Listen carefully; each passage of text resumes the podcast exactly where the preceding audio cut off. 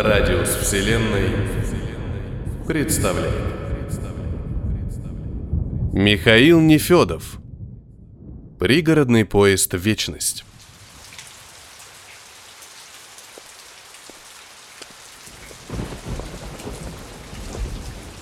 А как хорошо все начиналось. Впервые за эти чудовищные дни на губах моих играла улыбка, а в сумке рядом с бутылкой дорогого виски теперь лежал томик «Преступление и наказание» Достоевского. Как-то я вычитал, что хорошим тоном считается оставлять рядом с местом самоубийства умную книгу. Таким образом, почивший якобы намекает обезумевшим от горя родственникам и хмурым полицейским, что был яркой личностью с тонким внутренним миром, а не просто заурядным сбрендившим клерком или истеричной домохозяйкой. Я не планировал сочинять патетическую предсмертную записку, поэтому такая идея показалась вполне занимательной. Тем более, что этот шизофреничный русский знал толк в душераздирающих историях. Оставив позади книжный магазин, я завернул за угол и побрел вдоль парка навстречу дому. Итак, трагический роман, дорогой алкоголь и пистолет должны были составить мне теплую компанию сегодняшним холодным вечером. Я представил, как тело дырой в затылке и милой улыбкой найдут хозяева дома, и с некоторым злорадством подумал, что миссис Хьюберт замучается отмывать психоделические пятна из мозгов со своих итальянских обоев. Так ей чертовой скупердяйки и надо. Моросил дождь. Сквозь низкую ограду парка черные деревья слепо шарили кривыми лапами, а редкие уличные фонари светили ярко и назойливо. Размахивая сумкой, я насвистывал веселый мотивчик и опять почувствовал, как со спины подбирается мерзкий липкий страх. Потому что в глубине души сильно сомневался в правильности своего решения, но как жить дальше абсолютно не понимал.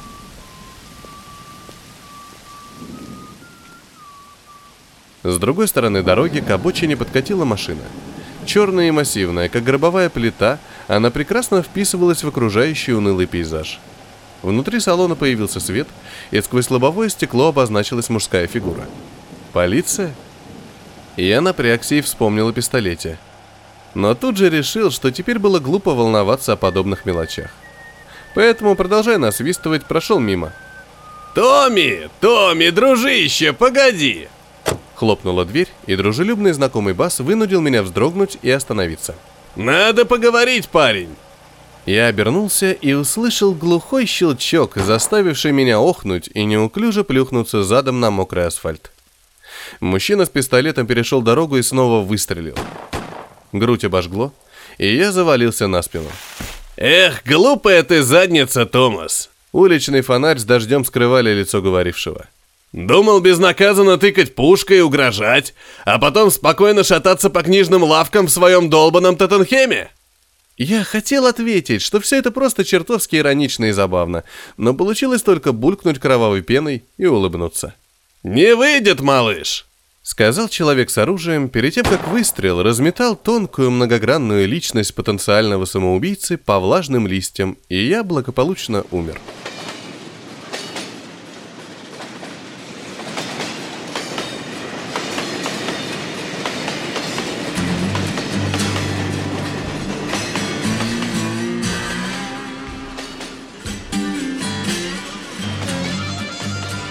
«Сэр, вам надо оплатить проезд». Ворчал издалека хриплый голос, а мне было пять. Я болел и обнимал любимого плюшевого медведя, лежа в теплой родительской постели. «Прошу, не задерживайте нас». «Нет, мне было 14. Я отдыхал за городом, растянувшись на траве под старым дубом. Сквозь сомкнутые веки пробивалось солнце, а рядом истошно лаял маленький пес брата. «Гав, оплатите, сэр! Гав-гав-гав!» Ну что за наказание? Почему всегда находится любить и подрыхнуть? Ура! Я отмахнулся и перевернулся на другой бок. Мне было 23, и я лежал на влажных от слез, пота и алкоголя простынях, судорожно сжимая подушку. Под кроватью раздраженно хрипели. «Мистер Цербер! Если эта душонка сейчас же не проснется и не заплатит, выкиньте ее в Тартар. Ну, или в Дублин. Тут уж на ваше усмотрение». Кто-то грубо рванул за плечо так, что я крякнул и открыл глаза – а потом закричал от ужаса. Надо мной нависла собачья морда с горящими красными глазами, соединенная шарниром с мощным человеческим телом в брюках с подтяжками, поверх фиолетовой рубашки в мелкую клетку. Чудовище зарычало и клацнуло зубами, а руки его тисками сжимали мои худые плечи. «Святая Мария, Иосиф, ангелы небесные!» – завопил я. «Уберите эту тварь!» «Как всегда, действует безотказно», — удовлетворенно прохрипели за спиной чудовища. «Мистер Цербер, прошу вас, отпустите юношу, иначе он сейчас разуплотнится от страха». Красные глаза потухли, остальные пальцы разжались. Щелчок, и злобная физиономия добермана, сделав полоборота на шарнире, уступила место настороженному Синбернару. «Давайте начнем сначала». Из-за плеча пса охранника вынырнул худой мужчина в синем комбинезоне и форменной шапочке. В руках он держал ленту с белыми проездными талонами, а на груди висела табличка «М. Джей Харон, главный машинист-контролер». «Вам необходимо оплатить проезд, сэр». «Но у меня нет с собой сумки». Я растерянно огляделся. Синие кресла, серые стены, цифровое табло над выходом и несколько человек в салоне. Пригородный поезд. Лишь за окном вместо привычных индустриальных трущоб клубился молочный туман – проклятой сумке лежал бумажник со всеми деньгами. Это не беда, посмотрите в одежде. я залез в карман брюк и с удивлением вытащил пару старых монет. Вот видите. Расплылся в улыбке контролер, забирая монеты. Взамен он вручил проездной талон, на котором значился номер 100 миллиардов 42 дробь У. «Счастливого путешествия в вечность, приятель!» Торжественно гавкнул сэр Бернар в подтяжках и сменил морду на дружелюбного скотч-терьера. А, «Постойте», — встрепенулся я. «А на какой станции выходить?» Эх, Харун забарабанил пальцами по подбородку. «На следующей станции после чистилища. А она будет через семь тысяч лет». «Шучу. Можете выходить хоть сейчас. Только смотрите под ноги. Не пораньтесь». Он захохотал и пошел дальше по проходу. Трехголовый цербер плелся следом, виляя пушистым хвостом сквозь дыру в брюках. Пригородный поезд мчался сквозь белый тоннель, а я откинулся в кресле и задумался. Получалось, что хотя тело мое стало лакомством для червей, малыш Томми удивлял теперь своим остроумием загробный мир. Конечно, это было гораздо лучше, чем скучное мирное гниение на кладбище в Сассексе. Дремавший рядом веткий старик в ночной рубашке сжал в руках белый талон и пробормотал закрытыми глазами. «Уж лучше так, чем попасть в лапы к этим массадовцам», я хмыкнул и направился к выходу из поезда. Дверь вагона была массивной и дубовой, с резной ручкой и глазком.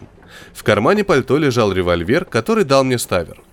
Он великодушно согласился забыть про мои огромные долги в обмен на простую услугу.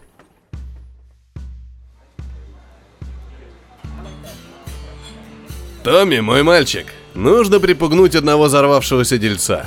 Плевая работа!» Ставер держал стакан с виски, а я разглядывал хромированную поверхность пистолета. Этот гаденыш не только на отрез отказался от покровительства хороших людей, но и рассказал о таком щедром предложении копам. Неслыханная дерзость, ты ведь понимаешь? я неуверенно кивнул. Так мне всего лишь нужно смотреть в оба, чтобы никто не нарушал вашу идиллию. Без проблем. Покажем, что не шутим. Посветим пистолетом. Можно даже бахнуть в стену для эффекта. Ставер хохотнул. Посмотрим, как он обгадится, посмеемся и уйдем. Отличный план. Выдохнул я и нажал на кнопку звонка. Через несколько мгновений из-за двери настороженно спросили «Кто там?» «Добрый вечер. Мы вчера разговаривали по телефону об угрозах со стороны неких лиц». Я широко улыбнулся дверному глазку. «Не могли бы вы подробнее рассказать об этих людях, чтобы начать расследование?» Секундное молчание, а затем послышался звук отпираемого замка. На пороге стоял невысокий светлый мужчина и хмуро смотрел на нас. «Можно посмотреть ваши документы?» «Конечно!» Промурлыкал Ставер и ударил мужчину кулаком в живот, а следом распахнутой дверью в лоб. Тот вскрикнул и упал в коридор. Напарник вошел внутрь, оставив меня сосредоточенно щуриться в морозный вечерний воздух. Около минуты все было спокойно, а потом грохнул выстрел и следом еще один. Я рванул дверь к себе и влетел в дом – ни Ставера, ни его жертвы видно не было. Зато присутствовали желтые стены, антикварная мебель и небольшой столик, за которым беззаботно восседал гигантский крыс. «Ну, наконец-то!» — сказал грызун. «А я уже подумывал, не начать ли волноваться?» В длину он был никак не меньше двух метров. Черная лоснящаяся шерсть на голове переходила в белые упитанные бока. делая морду крыса похожей на маску средневекового палача. Длинные усы плясали в такт с розовым носом, который, казалось, жил своей жизнью, а бусинки глаз смотрели на меня с явной иронией. «Прошу простить меня, сэр, я виноват развел руками. Заблудился в ворохе собственных воспоминаний». «Понимаю. Времени как физической величины здесь не существует, поэтому воспоминания становятся реальностью и превращаются в коктейль из тогда и сейчас». Кивнул грызун и для значительности лихо взмахнул голым хвостом. Тем не менее, рад знакомству. Я мистер Кры. Но зовите меня просто Роджер. Томас. Мы обменялись рукопожатиями. Получилось чрезвычайно странно. Думаю, не ошибусь, если решу, что ваше «здесь» означает «здесь, в загробном мире». Да бросьте вы в самом деле. Загробный мир? Мистер Кры осклабился. Ох, это наивная людская эзотерика. А я верю в теорию суперструн, слыхали? Эм, сталкивался, замялся я. Где-то. Замечательная, изящная теория. В моем понимании выходит, что наша родная Вселенная – одна из мириад со своими физическими законами в каждой. И процесс умирания, как и процесс рождения, всего лишь переход между соседними вселенными. При этом меняются некоторые константы нашего бытия, но суть остается той же – как будто сэндвич, который был когда-то хлебом и сыром, становится бутербродом и попадает внутрь, а там разделывается на питательные вещества и... Да-да-да-да-да, основную мысль вы уловили абсолютно верно. И кто же создал эту многовселенную? Создал? Удивился Роджер. А вы имеете в виду бородатого дяденьку на небе, рай, ад, пригород? Все это глупости. Существует лишь одно проявление высшей силы – единство и борьба противоположностей. Хаоса и порядка. Этот мир принимает из нашей Вселенной живых существ с их хаотичным самосознанием, а взамен дает главный ресурс порядка – время. Мы здесь производим время, да, сэр? Я шалело уставился на него. Ничего, вы скоро увидите сами. Крыс взял меня за руку и повел по желтому коридору главной фабрики порядка в мультивселенной.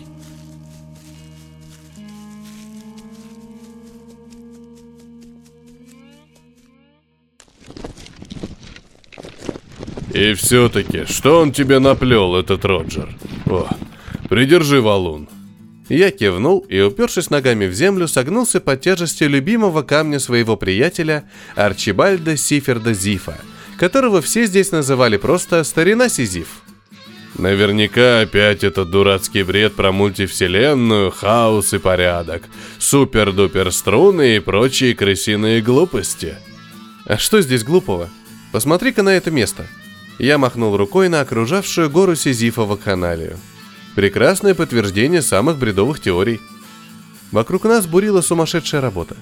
Бесчисленное количество живых существ заполняло невероятные по объемам пространства основного производственного отделения главной фабрики порядка, цеха бессмысленных и печальных дел – Здесь гениальные ученые пытались раз за разом изобрести вечный двигатель, а любители животных с банками краски в руках гонялись по подиуму за глупенькими моделями в мехах.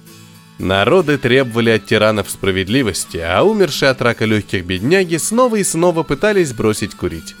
Раскрасневшиеся спорщики с пеной у рта доказывали друг другу, что индиго красивее бирюзового, коммунисты честнее демократов – барокко изящнее рококо, а хлеб с маслом вкуснее масла с хлебом. И вся эта невообразимая энергия, которая вырабатывалась в этих трагичных и бесконечных в своей бессмысленности занятиях, тщательно накапливалась, становясь материалом для нити времени, которые фабрика мастера Кры вплетала в ткани соседних вселенных. Хм, ну и что-то здесь все равно не срастается. Сизиф наконец справил дела и сменил меня у камня – Почему здесь только взрослые и подростки? Где маленькие дети? Кто здесь главный босс, помимо Роджера? И, наконец, почему я ни разу не видел здесь ни одного представителя семейства кошачьих? Об этом, кстати, уже спрашивали нашего главного крыса. А в ответ он только захихикал и потер лапы. Я задумался. Забавно выходит. Думал, что после смерти все либо заканчивается навсегда, либо будет вторая серия и придет понимание сути мироздания. А нас зарядили в колеса, как белок, во имя высшей цели. Опять.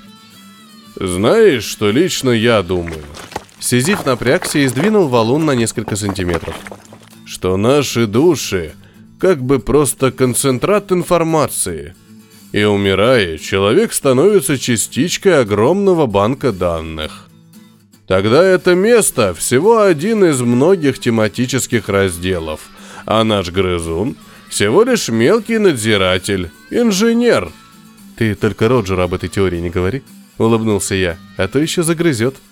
Да видал я эту жирную мышь! Сзади сдержанно кашлянули. Джентльмены, меня невероятно увлекла эта беседа. Но почему бы не сосредоточиться на своих прямых обязанностях? Мы вздрогнули и обернулись. Позади стоял мистер Кры и пытался закурить сигарету. Он держал зажигалку в своей четырехпалой передней лапе, а когтем другой безрезультатно пытался получить искру. «Боже, ну что за мучение? Э, Том, будьте любезны, помогите!» Сизиф хмыкнул и покатил камень дальше, а я взял у грузуна сигарету и прикурил ему и себе. «Иногда я очень завидую людям. С пятью пальцами не в пример удобнее жить». Мистер Кры выпустил струйку дыма и окинул взглядом свои владения. Знаете, а ведь я в мирской жизни был необычной крысой. Правда? Да, друг мой, я виртуозно открывал пластмассовые мисочки с едой. Редкий дар, надо заметить. Обо мне даже репортаж делали. Но моей мечтой было научиться открывать замок клетки. Похвальное стремление к свободе. К сожалению, когда клетка наконец была вскрыта, меня сразу же сожрала кошка. Такой вот удел у романтичного мечтателя. Я промолчал. Старина Сизиф у нас тоже редкостный мечтатель и вольнодумец. Роджер выкинул окурок и посмотрел на меня. Поэтому не советую так уж сильно увлекаться общением с ним. Считайте это предупреждением. А теперь возвращайтесь к работе, черт подери. Он махнул хвостом и скрылся в людской суматохе, а я вздохнул и снова рванул в дом следом за Ставером и выстрелами. В коридоре было пусто. Антикварный стул разломлен в щепки, а желтые обои обмазаны красным. Похоже, у кого-то кровь пошла носом. Из комнаты слева донеслась брань, и я кинулся на голос. «Твою раз так!» Стави размахивал пистолетом посреди гостиной, держась другой рукой за бок. Около стены развалился в неестественной позе хозяин дома. Вместо лица у него было кровавое месиво, а по голубой рубашке стремительно расползались багровые пятна. «Что здесь происходит?» Воскликнул я и увидел девочку четырех лет в желтом теплом свитере, сидящую на корточках в углу комнаты. «Ты в своем уме? Господи!» «Этот гад в меня стрелял, понимаешь?» Ставер орал и тыкал пушкой в сторону окровавленного тела. «Стрелял! В меня! Мелкий ирландский ублюдок!» «Пошли отсюда! Нет уж, постой! Эта малютка нас видела, а моя рожа есть во всех полицейских базах. Ведь правда видела, милая?» Девочка промолчала и глубже втянула голову в плечи. «Что ты удумал?» Голос мой дрожал, но я все же вытащил револьвер и навел его на Ставера. «Только моргни в ее сторону и останешься здесь здоровой в пузе!» «Ой ли!» Убийца хищно осклабился. «Мальчик Томми вдруг стал мужчиной? Убери ствол, или не успеешь пройти и пары кварталов, как на тебя объявит охоту весь город!»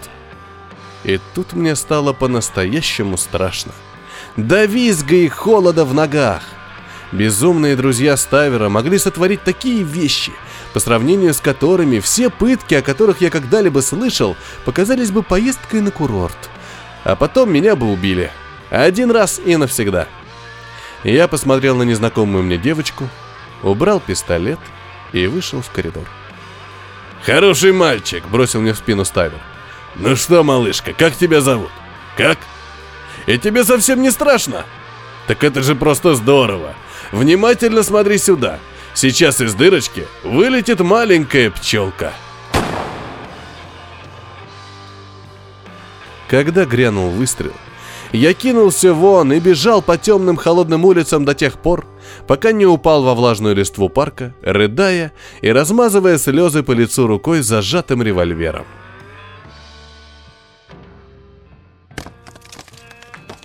«Том! Очнись, Том!» Меня за плечи тряс старина Сизиф. Камня при нем не было. «Я снова сделал это, парень! Пойдем скорее!» «Да отстань!» «Ну хватит, Томми! Я видел твою трагедию, и мне жаль, что поганый крыс заставляет тебя переживать ее снова и снова, но ты просто обязан пойти со мной!» Кого ты облапошил, чтобы он горбился под твоим булыжником? Сизиф загадочно улыбнулся и протянул руку. Пойдем. На вершине горы стоял валун. Сам. Его не подвешивали, не подпирали и не держали. Сизиф чуть не лопался от гордости. «Я долго думал, малыш. Ты даже не представляешь, как долго. Один раз я уже провел смерть. Ну, ты знаешь». Наслышан. Главное, что от меня ускользнуло, почему здесь нет детей? Но кошмар твой все расставил по местам. Они просто не боятся смерти, потому что не знают, что это. И? Да как ты не понимаешь? Сизиф обвел руками копошащееся пространство вокруг. Это место существует только потому, что почти все люди боятся смерти. И мы не выполняем здесь работу на благо порядка. Не делаем тут нити времени, а готовим прутья и засовы из своей боязни. Это тюрьма смерти. Господин Зив, вернитесь к работе, пожалуйста. Невесть, откуда взявшийся Роджер, невозмутимо осматривал достижения моего приятеля. Не смущайте людей. Явился все-таки. Сизиф напряженно рассмеялся. Пусть вокруг слышат, что ты обманываешь их. Ты приходишь за каждым. Ты всех уравниваешь и всем раздаешь по заслугам. Ты смерть. И я обманул тебя во второй раз. Закатил валун, потому что раскусил тебя. Забавно, как много версий мира после финальных титров придумал человек, спокойно сказал крыс. Адское пламя, райские кущи, реинкарнация в травинку, черви и разложения, параллельные вселенные и прочая чепуха. Всех их объединяет одно – страх. Страх того, что это может оказаться правдой или ложью. Страх неизвестности. Он взмахнул хвостом, и валун испарился. Взмахнул еще раз, и Сизифа вывернула наизнанку, а потом разорвало в клочья. «Вот видите», Роджер смотрел на меня с усмешкой. Закатив несчастный камешек, старина Зив перехитрил только свой булыжник. Но бояться не перестал. Как и другие хитрецы. Поэтому я могу делать с кучками отходов мироздания, которые люди так пафосно величают бессмертными душами, все что угодно и бесконечно долго. А господин Зив не прав. Я не смерть. Я страх. И это мои владения. Значит, перестав бояться, мы раз и навсегда станем свободными? Сквозь зубы процедил я.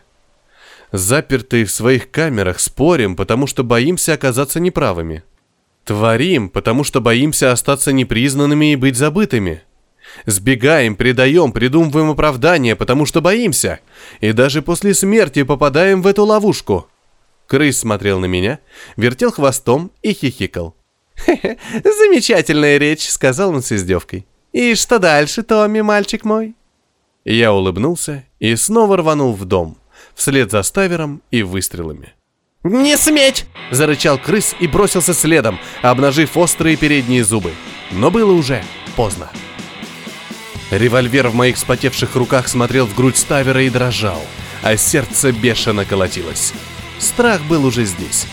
Он подружески напомнил, что друзья стоящего напротив маньяка могли сотворить такие вещи, по сравнению с которыми самые изощренные пытки показались бы поездкой на курорт. А потом меня убили бы. Один раз и навсегда. Я кинул взгляд на незнакомую девочку в теплом желтом свитере, а потом взвел курок. Малышка посмотрела мне в глаза. Но ничего, дело того стоит. Ставер удивленно хмыкнул и молниеносно вскинул пистолет в ответ. Выстрелы грянули одновременно.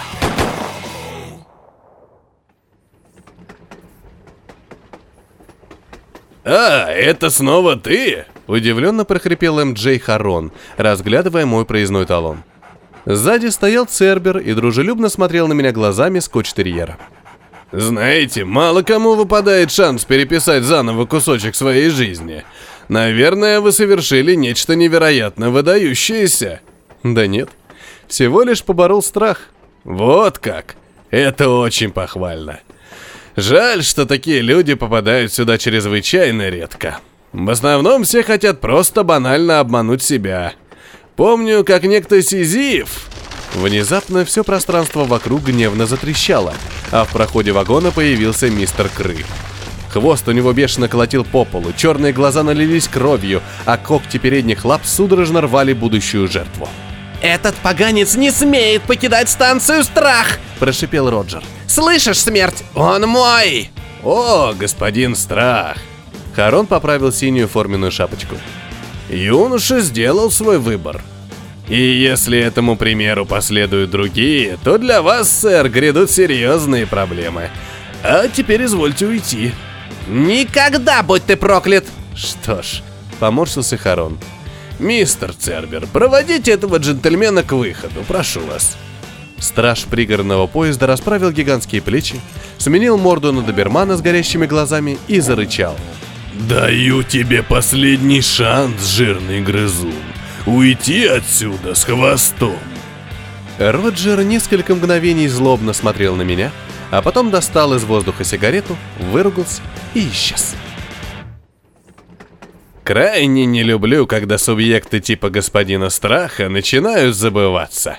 Вздохнул Харон. Итак, Томас, теперь, когда у вас есть свобода и право выбора, на какой станции желаете выйти? Я задумался. А что бы вы посоветовали? Ну, молодой человек, из меня крайне плохой консультант. МД Харон засмеялся. Но я слышал, что на станции Истина заваривают невероятно вкусный чай.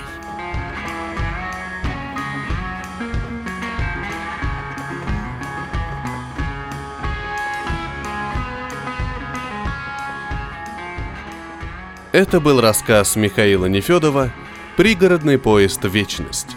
Для вас читал Петроник.